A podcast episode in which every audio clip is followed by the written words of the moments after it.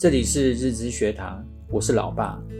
生活难免有些不如意，尤其是自己或亲人生病，内心会产生焦虑，心情沉重，变孤僻了，也很少社交往来，朋友变少，还会害怕社交活动，规避人群。除了工作学习以外，大部分时间都是自己一个人，不爱说话，而且都是处于不快乐的情况。这种自我封闭要特别小心，容易忧郁症上升。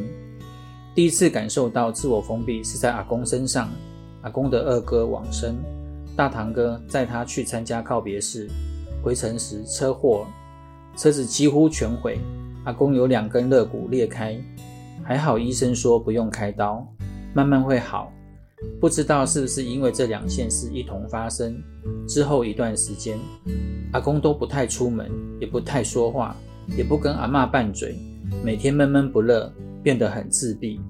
还好亲友们都会来找他，慢慢的他就恢复跟往常一样。当我自己生病后，我常会这样想：这是一场梦，是不是一觉醒来一切都恢复正常了？事实却不是如此。所以必须勇于接受现况，才能开始面对问题，积极采取行动。说起来好像很简单，但是要做到并不是那么容易。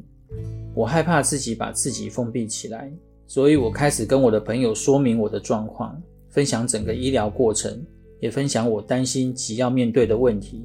虽然他们不一定能给我多少回馈，但都是我的好听众。说完了。压力减轻，心情自然就会改善很多。